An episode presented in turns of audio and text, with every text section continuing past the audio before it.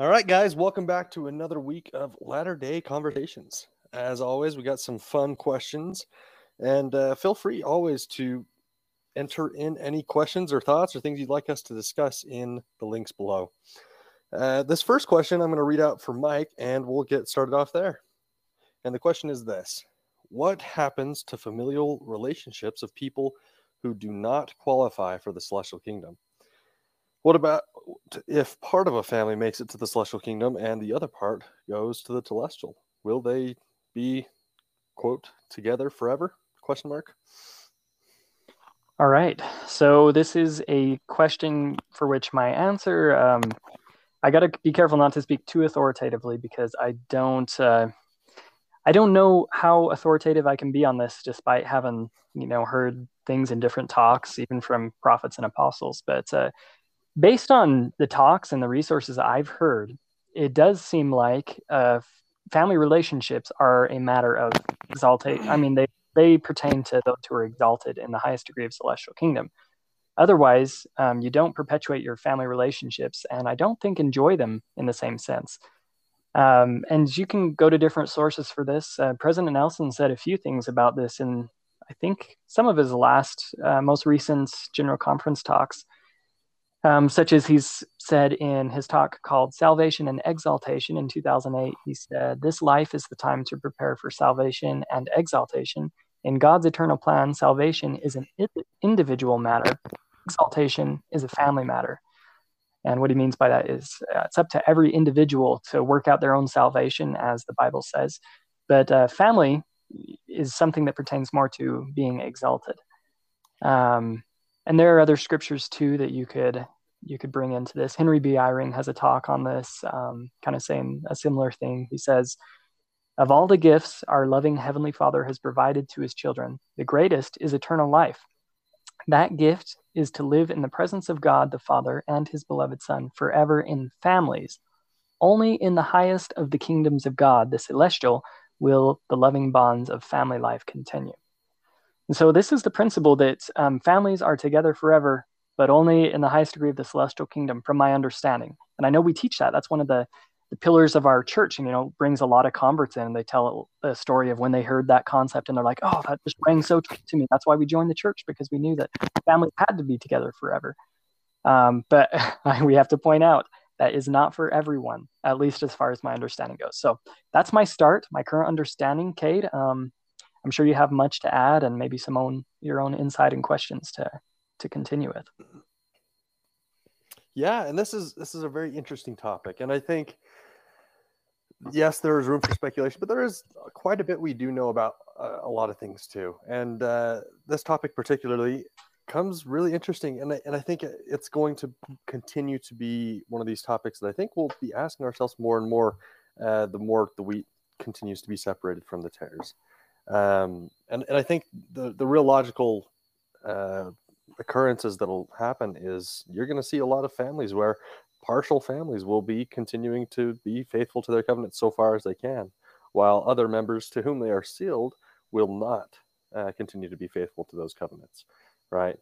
Um, and so I don't know. I think this this is a very touchy question for some people because it's it's difficult. Like you said, it's it's one of these keystone principles that uh, brings tons of members into the church and helps keep tons within the church as well. Um, this this principle of of the continuation of the family beyond the grave, and it's a, a very very important doctrine. And I, I, I would go so far as to say that um, while the blessings of eternal families will only continue within the celestial kingdom, as we, we even learn in the temple, for example, right? In the temple uh, experience, you'll go through uh, multiple rooms. For example, in the Salt Lake Temple, before they renovated that, when you would go to the different rooms, the only room where man and woman commingled and cohabitated was in the celestial room. And so it persists in our day today. And that doctrine is a doctrine that will stand the test of time.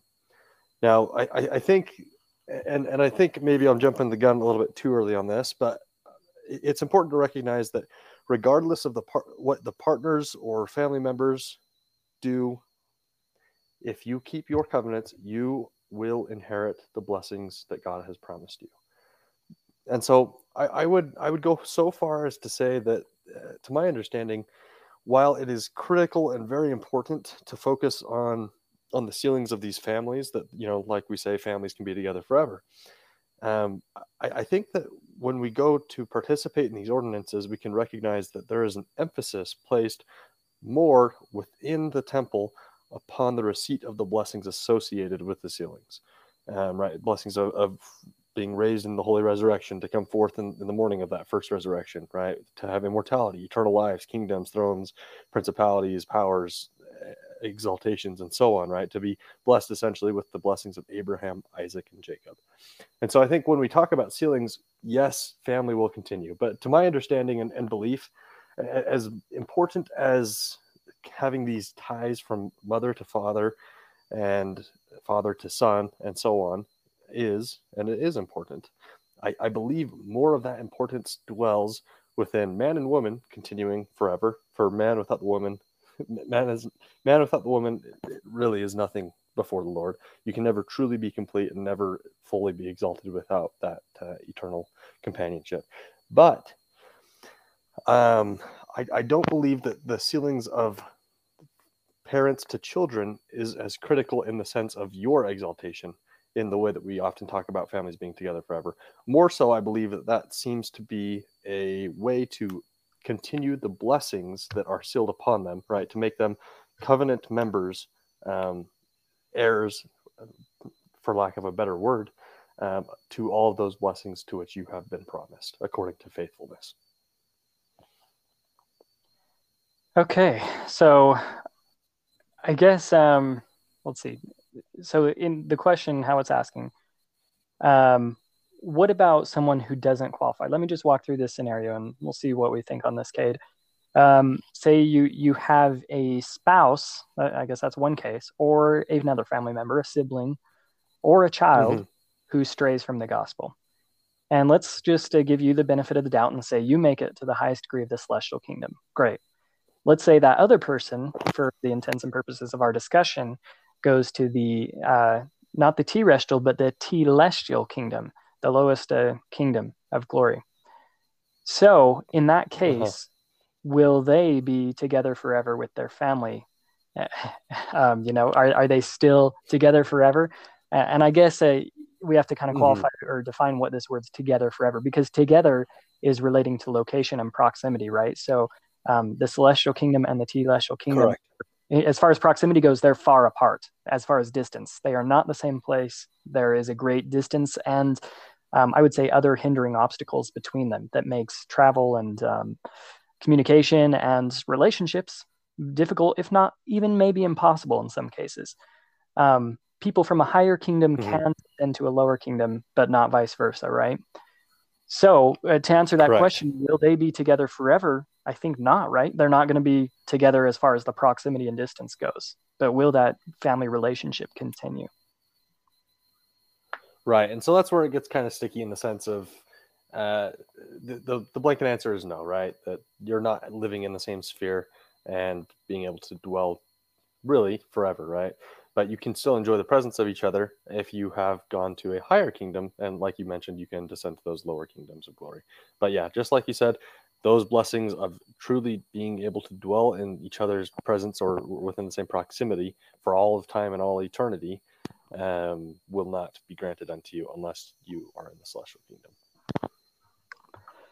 Okay so what about people who say like I looked up this on Quora, you know, this question form, and I think they were probably members with good intent who were trying to answer, but someone asked that question similar to this, and they're like, it's a non issue. You're still going to be family. Like, you're still siblings. You're still whatever.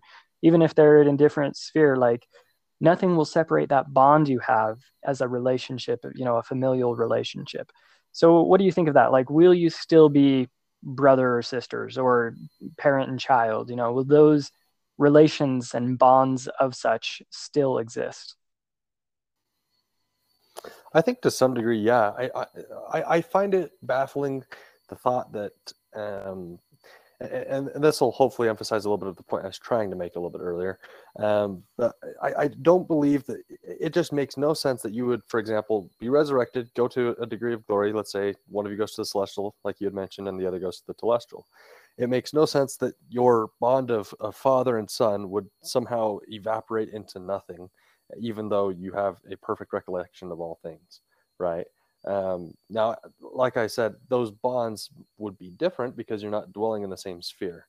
But I don't believe that um, just because you didn't enter into the same sphere in the celestial kingdom, right, to, to become exalted as a family, um, I don't believe that somehow just because of that you're just gonna be like, oh well, I guess you weren't the same as my my brother as when I was on Earth, right? And so uh, Joseph Smith does teach a little bit about this doctrine of the sealing of wayward children, um, and and essentially he talks about how, and I, I think I've mentioned this before, but the tentacles. Um, there, there's an extended grasp, right? The tentacles of, of, divine mercy, right, that extend from God to those who are are wicked, um, sealed to those who enter into exaltation. Now, correct me if I'm wrong, but isn't his quote regarding salvation? Is it? Uh, so uh, I, Joseph Smith. Yeah, is this the one you're talking about? Let me. Uh, let's see. Oh no, this one doesn't say tentacles in it. I'm I'm seeing one here that's Orson F. Whitney quoting Joseph Smith. Yeah. That uh, eternal sealings yeah. of faithful parents and the divine promises made to them for valiant service in the cause of truth would save not only themselves but likewise their posterity etc., etc. Um, oh yeah, if they would feel the divine tentacles of divine providence reaching out after them and drawing them back to the fold, either in this life or the life to come, they will return. Um, so he continues, pray on for your careless and disobedient children. Hold on to them with your faith. Hope on, trust on until you see the salvation of God. So this does that. That's really mm-hmm. just talk about salvation, right? So it doesn't. Uh, maybe yeah, it so, says yes, they'll be saved, but not exalted. So in the early days of the church, even until I mean, even in the 70s and 80s, there there were lots of talks that equated exaltation and mm. salvation as the same thing. Because in, in reality, the fullness of salvation is the exact same as the fullness of exaltation, right? Or or exaltation. Um, and uh, even I know Elder McConkie has a couple of talks where he equates the two multiple times, and and so does Spencer Kimball and uh, uh, and a few other prophets and apostles gotcha. as well. That's and fair. so uh, there, there, there is, yeah. So there wasn't much of a distinction until I, I, know President Oaks made a clear distinction some years ago, and and since then it's been emphasized upon over and over and over again since that talk. Mm-hmm. Okay, so that's interesting because yeah, when I read it at first, I'm like, well, if it is salvation, and that's not a very impressive promise because on the technicality, everyone's going to be saved who is a son and daughter of Adam. So you know, it's like uh, that that's not really right. that impressive to say that quote. But if you take it into exaltation, well, wow, yeah, you know what about real, you'd have to be really, yeah, like you'd have to be really, really, really bad and have a lot of light to sin against in order to for that to hold any promise, right? To become a son of perdition where you're not going to be saved into a degree of glory. Yeah. So. But uh, yeah, so, yeah. and so think, I, I, uh, go ahead. Oh, sorry. I think we're a little out of sync on our uh, timing. Sorry, Cade. You, you go ahead. No, I was just going to say, and so yeah, I think that that's um, kind of my my understanding of of where familial relationships will be. I, I don't expect there to be a lack of the same relationship or knowledge of the relationship that you had in mortality. But there, there's some interesting principles that Joseph Smith even teaches. For example, when polygamy was instituted, right, the the celestial order to some degree, um, he, he makes mention that you're going to have to live to a way where your wife is going to want to choose you in the next life right? That that even though you're sealed together she's still going to have to want to be with you in the next life. So you better treat her correctly and well in this. What? Oh man that's like what? Does she have other options? Like they're just going to swap around wives or wives i don't know. whatever husband they like well yeah. man i and to that I point I, I, I will make no comment.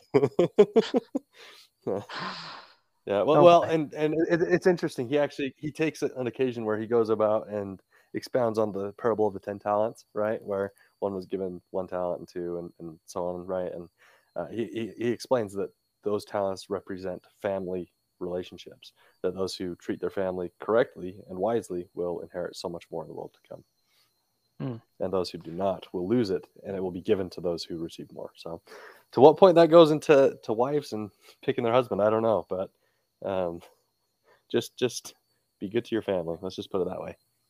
Okay. Okay. So um, I'm going to throw in the next question because we're not even switching topics. So if you have more to say, it'll apply to this as well. If you're okay with this. Um, it's just another question okay. on the same topic. But can parents be sealed to adopted children? And if so, is that fair to the biological parents?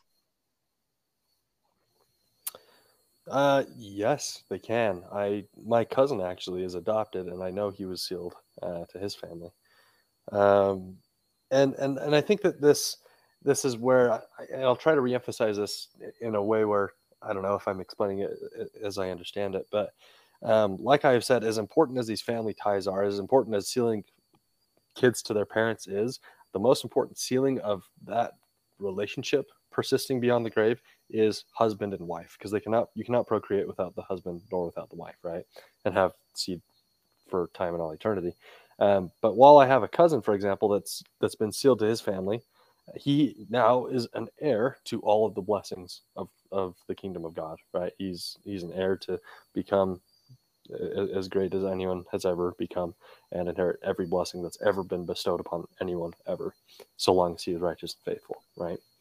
And so, um, is that fair to his biological parents? Um, yes and no. Um, I can see very clearly fair. Define that, I guess. Yeah.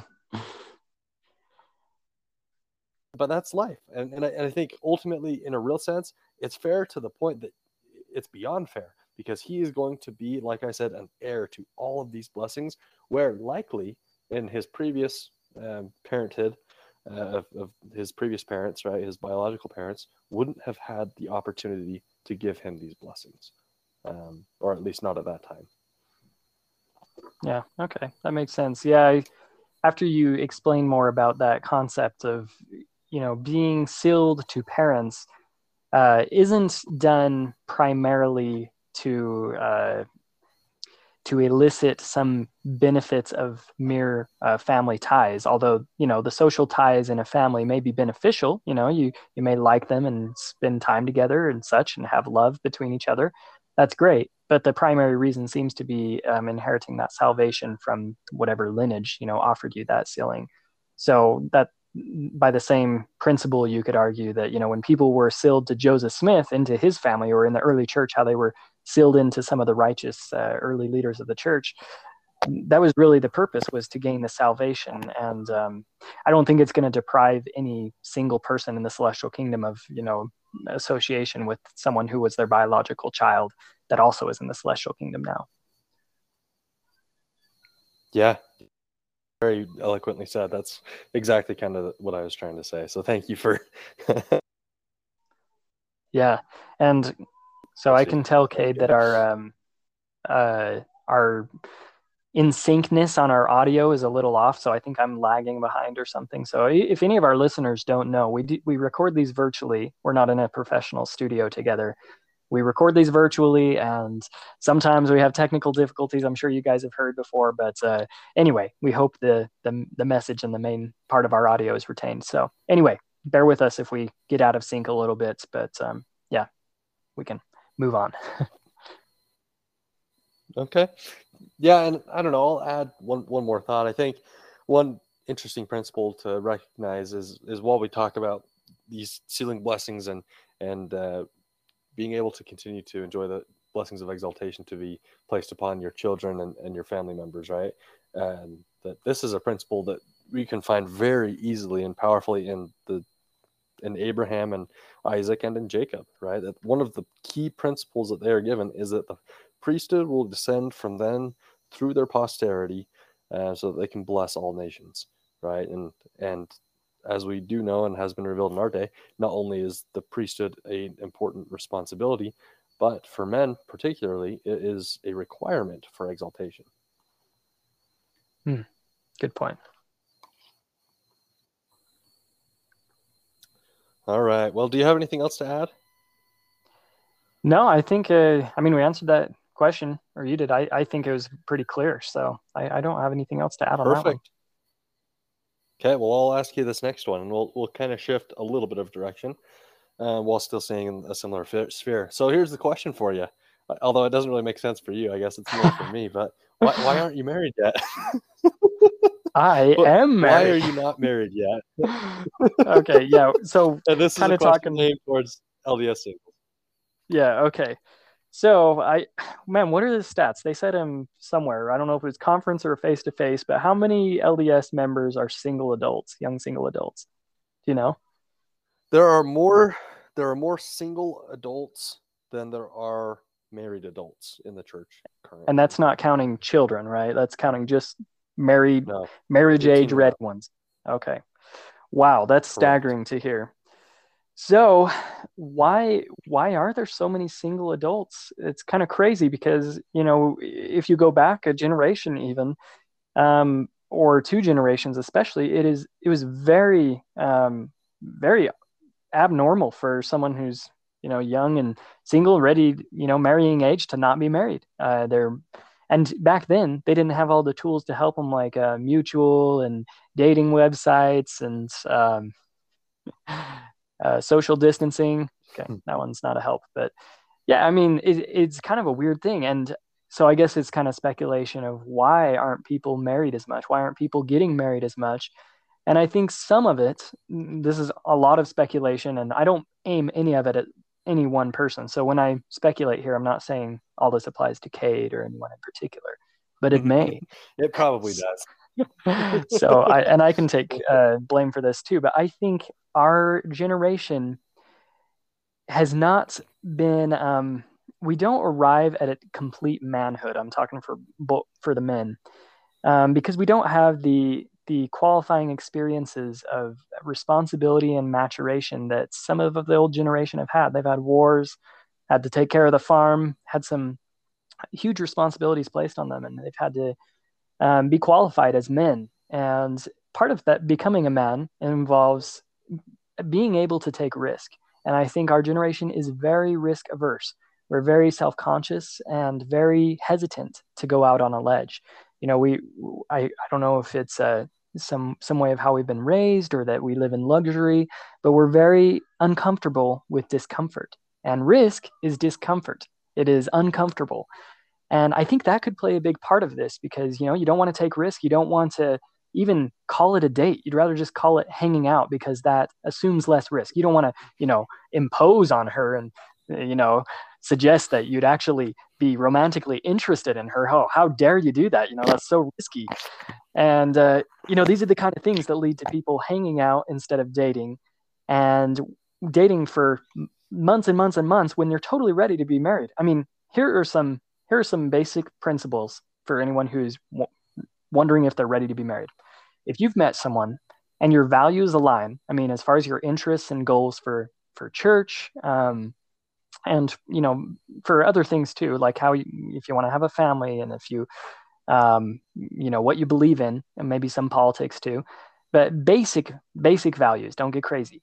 If those align, and you guys are um, compatible, you know, you're attracted to each other, then just go on and get married. Like you don't have to date for months and months and months. My wife and I dated like two months and then I uh, proposed to her. And people think that's crazy. It wasn't because.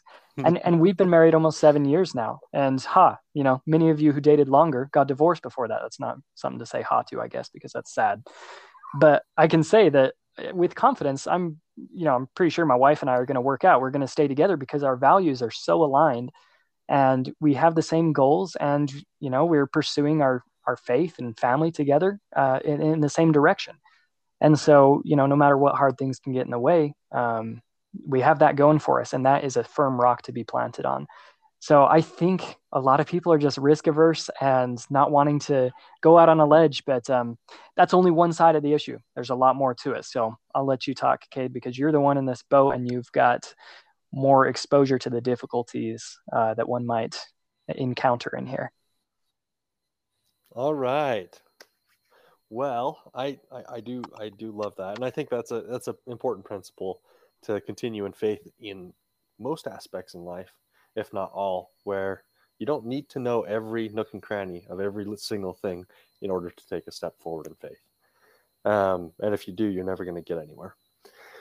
Um, now, I, I think I don't know some some of the key things I've noticed, at least, of why why a lot of my friends and fellow um, young single adults are not married is for one, we just don't have our priorities straight.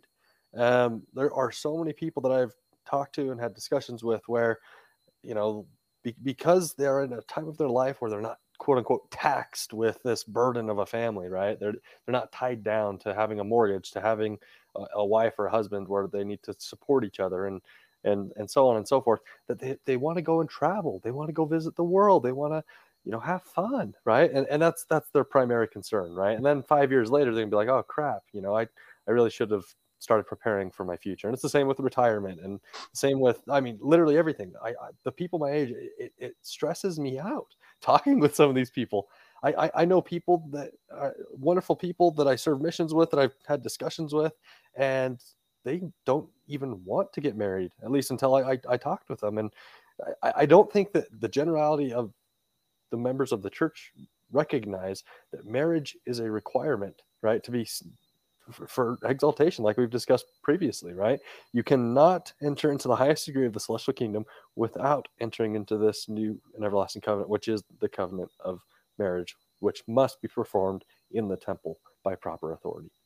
And um, I, I, think that it, it's really scary, right? We, we we got these priorities of hey, let's go and have some fun and eat, drink, and be merry, right? And maybe we'll settle down sometime in the future. And that's a very dangerous path to tread. Now, I'm not saying that you have to be overly anxious um, and and stressed out. One of the difficulties I think for marriage is um, it is a two way street, right? It, it, requires two people's agency, which is different than any other ordinance. Um, that makes it very difficult. I know plenty of good brethren that I've uh, grown very, very fond of that are incredible, wonderful men um, that have been engaged on multiple occasions, but due to the agency of others, have not gotten married. And I don't know. I, I think that um, addition to this, yes, there's there's tons of and tons and tons of other things, but I think in general, it, it kind of comes back to these basic principles, like you were saying, right? We we kind of are living these lives where we're not grown up, we're not matured yet, right? It takes us till we're like 27 before we're like, wow, I probably should have settled down, right? We haven't gone through, you know, living on a farm and learning responsibility and learning the the priorities in life. And and so I think when you put things in perspective, when you understand that not only is this a ex- requirement for exaltation, but your potential to have joy will increase exponentially to a point to where you can never attain it have if you continue single forever. And so I don't know. Those are just a couple of the points that I wanted to point out. Yeah, so uh, you draw that um, distinction of there are two categories, um, generally speaking, that people can be in. Where one is they're they're looking for someone to marry and they're ready and they're they're waiting for that, and it's just uh, not happening, um, despite their intentions and their efforts. And um, then there's the other category of people who are just, uh, you know, a little remiss to even get married or to consider the idea and hesitant to to start at that. And to that latter category, you know, everyone has their agency. So I'm not saying, you know, if you really don't want to get married, I'm gonna, I'm gonna force you to. I want you to do it against your will. Certainly not. But I will suggest that there's probably something wrong with your development. And I know that's very offensive to some people, but I don't think you have actuated as a full man or woman because it is normal to want to get married and build a family. That is programmed in us. And if you don't want that, maybe there's something in your past or something with your development that hasn't completed. You know, maybe you're just a boy who wants to play video games and you haven't become a man yet, a true man, you know, or or vice uh, versa for a woman but um and i know that's very strong language and who am i to say that because you know i'm i'm married and i don't know their hardship and whatever but i'm going to say it anyway because uh I, i'm okay to offend some people sometimes and take my words for what they're worth but i think there's some truth to that um and like cade said if you want to progress you want to come close to god as fast as you can you have to get married. Like that's the way to progress as fast as you can. You're not going to grow closer to God and closer as a, a, um, a divine being um, than by doing that and starting a family and raising kids. Uh, that's uh, my wife and I often talk about this, but having kids, building a family together and raising them in righteousness is the most fulfilling thing you can do here on this earth. Like it is so fulfilling. Um, it just gives you so much meaning and purpose. It's like you're built to do it. You're designed to do it. hint, hint. So uh, anyway, that's a, another another thing there. So yeah, I'm speaking pretty harshly, I know, but uh, I think there's some truth to it. Yeah, yeah. And I don't know. I think that there is additional things that go on today. For example, there's, as has been taught over and over again through General Conference from Prophets and Apostles, uh, a plague of pornography um, that goes on, and, and mm. that significantly can change your your emotional state, your mental state, your chemical balances. I mean, it, it will change you. And I, I think you know this is not just directed towards the brethren, though. I know that there are many, many, many people that struggle with this. Um, I, I'd, I'd venture in the high 90 percent of people who have struggled with this, if not do struggle currently with this. And the, the, the, the suggestion I have is fix it. Like literally, repentance is such an incredible blessing. It is not this detrimental thing where we make it into such a hardship. The, the harder you make it is as hard as it's going to be. It, it literally is a way to relieve sin and burden off of your shoulders, right? And, and I think if you continue to persist in a path of pornography, just have fun with life and that is your sole purpose, you're not going to fulfill that purpose in doing that. Right? If you're if you're getting a little frisky, a little more than you probably should, and that is all you're trying to do is just have fun, you're never going to have that same fulfillment. Worlds without end until you enter into that wonderful relationship of marriage between man and woman. And I'm sure you can attest to this way more than I can because I, I, I, am the one to whom this question is is uh, directed towards. And so uh, pray for me. Let me find someone who will use their agency to spend more than 15 minutes with me, if you will. but uh, and you know, to your credit, Cade, I think there are some difficulties that are interesting in our age. I know sometimes you'll get in some some populations of women who are you know very picky i've heard um, and there are some other things like mutual kind of disrupts the the dating process a bit um, you know when you have so many options and so much um, social media feed that's just dramatizing dating and and also the people who whom you're dating I think that can sometimes distort the the reality of what you can expect. So people have some expectations that are very unrealistic. So, you know, I I've talked to people and heard lots of different things of of the challenges that you can face. So those are there. Um, I don't want to be entirely insensitive to the to those, but at the same time, um, you know, there, there's a lot you can do on your end. But uh, yeah, I I can imagine that there there are many challenges too. So I don't want to be too insensitive there. Yeah. No, and I, will I'll add another aspect that's interesting, and and I'm not I'm not promoting being uh, being creepy and stalkerish or whatever, but but there I, have I've read a lot of biographical um, stuff on you know Mark Twain, Teddy Roosevelt, tons of people throughout history, and and it's very interesting to see a lot of how they went about finding their life and basically, a lot of times people got rejected a ton, but they were just d- diligent and persistent to a point where if you did that today, you'd probably be arrested for stalking. But I mean, there, there, there were some of these people, and I kid you not, I'm like, holy crap! Like, talk about dealing with rejection and overcoming it, uh, taking you know just nothing into turning it to something. And so I don't know. I, I think when it comes down to the core principle, what you have to realize is you the, the whole purpose of this life is to become like God. And there is no better way to become a father like he is ours, to, to truly enjoy and experience the, the understanding to some degree, right? Small as it might be, to what he experiences, to prepare you for this future state where you can go out and truly prepare yourself to become as he is an eternal father. Well, well, I'm glad you said that point. Yeah, that that just makes me think. You know, those guys they were willing to take a risk. Those those were men. You know, and and I'm sure they had their quirks and their foibles and stuff. And you know, you didn't you don't want to be creepy, but I think we err too much on the other side. At least for most of you guys. Maybe there are some creeps out there, but I don't want to use that label too much mm-hmm. because I feel like we we far err on the other side you know, you guys can be very deliberate. You can go to a girl and say, "Hey, I think you are very love to go on a date with you. Would you be willing to go out with me?" And if you, you know, haven't tried that, try it. And if you haven't been rejected once, at least, then you're not trying hard enough. if you haven't been rejected, you're not trying hard enough, or you're just super good looking, and uh, you know the chicks can't say no. So. Yeah, well, if that's, the case, then you probably shouldn't. Yeah, I was gonna say you probably don't have too many problems going on.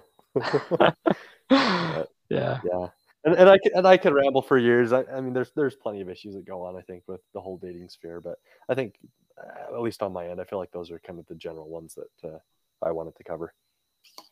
Yeah, well put.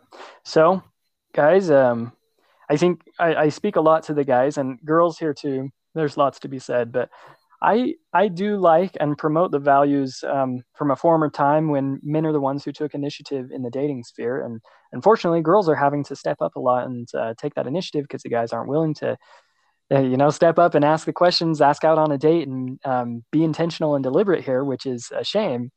Um, so there's that side, guys. Step up, like you know, take initiative. A girl likes someone who knows what they want. And if you, you know, get rejected a few times, so what? That's, you know, if the worst happens and that's what you're so scared of, try it and find out that it's not as bad as you thought it was. And for women, um, you know, n- be ready for, for marriage. Be ready and looking for a husband that, uh, you know, lives up to the standards that you're looking for because they are out there. Any of those women who feel like they have to compromise and, you know, thinking that every man is just uh, you know playing video games all the time and is addicted to porn and stuff. It's that's not the case. Um, oh, and I, I, forgot to comment on the, the pornography side, which you did uh, too, and rightfully so. I think uh, that's a big issue that uh, definitely affects the dating sphere. But um, I think some men out there are a little passive with their recovery attempts to um, addiction. And I know many others have tried everything in the books and more and done everything they felt was in their power and still have not found the recovery they're looking for. Keep trying and try ferociously. It's like in the scriptures when they say, like dragons did they fight. And I think there's a there's actually a recovery program after that, the Sons of Helaman or Men of Moroni by uh, what's his name? Hark Harking, Dr. Harker, something like that. Look it up, um, Men of Moroni or Sons of Helaman. There's also many groups out there. You know, if you're not going to a 12 step group, go to a 12 step group because that's like the basic number one um, treatment you can do for addiction. So um, go out there. Don't try to do it on your own. Um, but also don't think that you have to be perfect in order to date someone. Um, women are, you know, they're going to be understanding and realize that you're a, a growing man and a maturing man. And my, my wife has had to see me go through a lot of um, improvements and recovery and um, a lot of change in order to become the man I am. And I'm still changing, still proactively trying to become better. But um, don't think that you have to be perfect in order to start dating. Just be open and honest the whole time um, when you're dating and start on a, you know, an honest square so they know they know about you and where you're at and what you're struggling with. But uh, don't let it be a deal breaker and just, you know, coast on the sideline because you don't think you're ready to date yet. Exactly. Amen.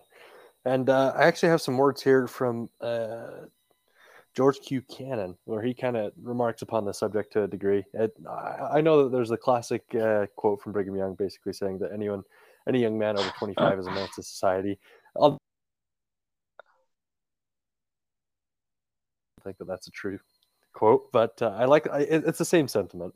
But uh, George Q. Cannon says that our boys, when they arrive at the years of maturity and can earn a wife, should get married and there should not be a lot of young men growing up in our midst who ought to be, but are not, married.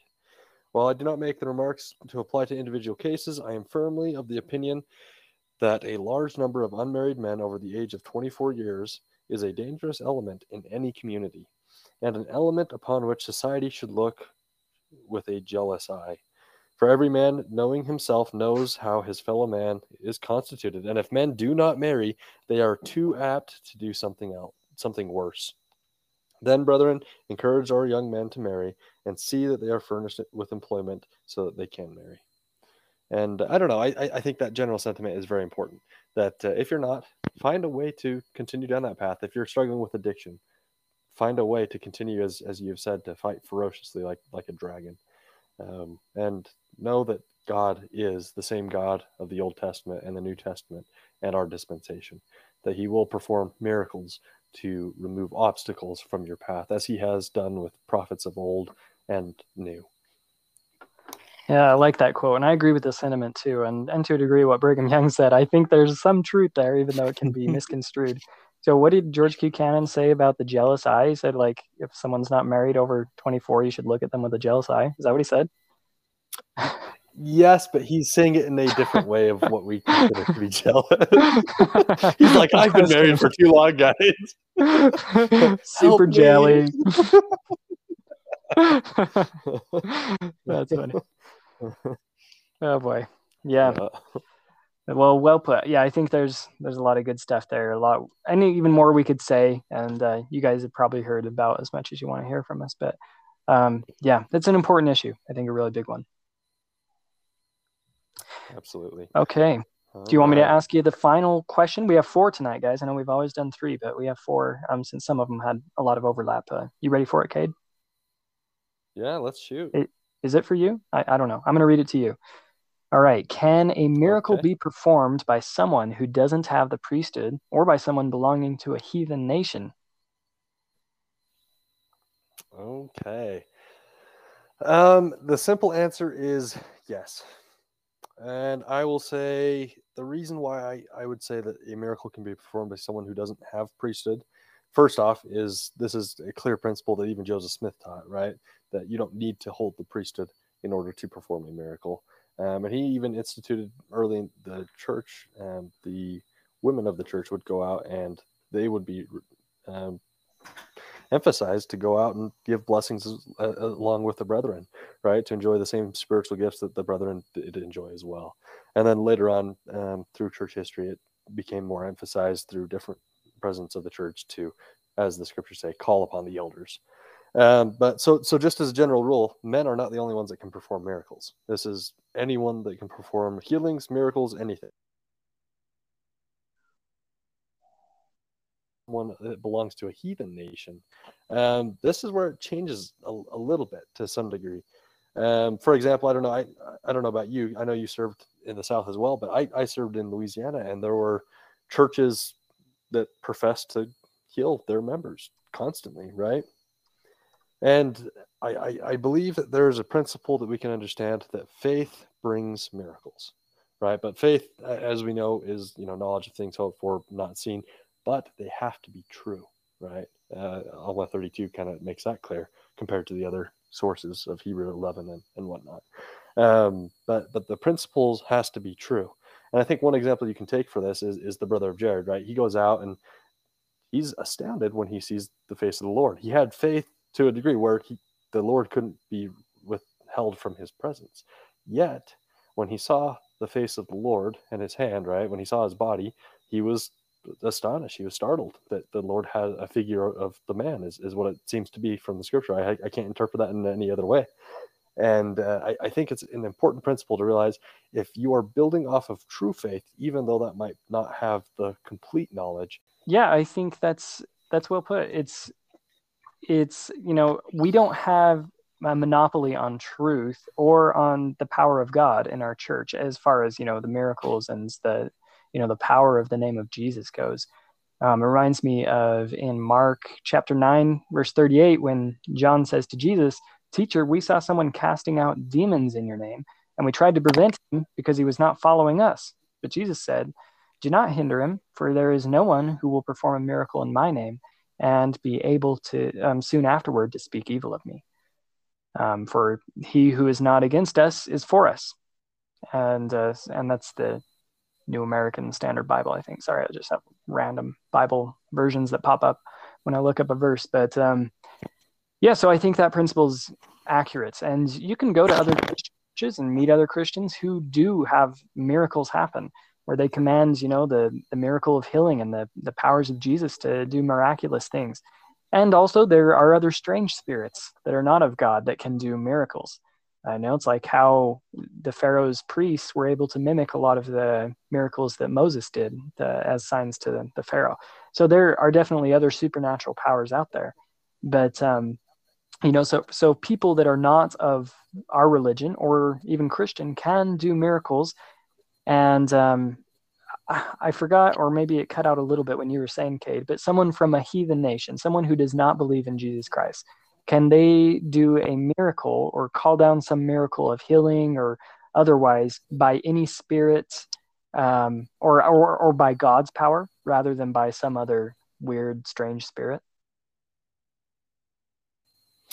Yeah, good question. Um, I probably did cut out a little bit, but um, I, I don't know. I, I would say there are multiple powers, right? God is not the only being with any power in this universe, and that's clearly uh, demonstrated by Satan, though he always has the most power, right? And he's the only one that has enough power to save us from death and from sin.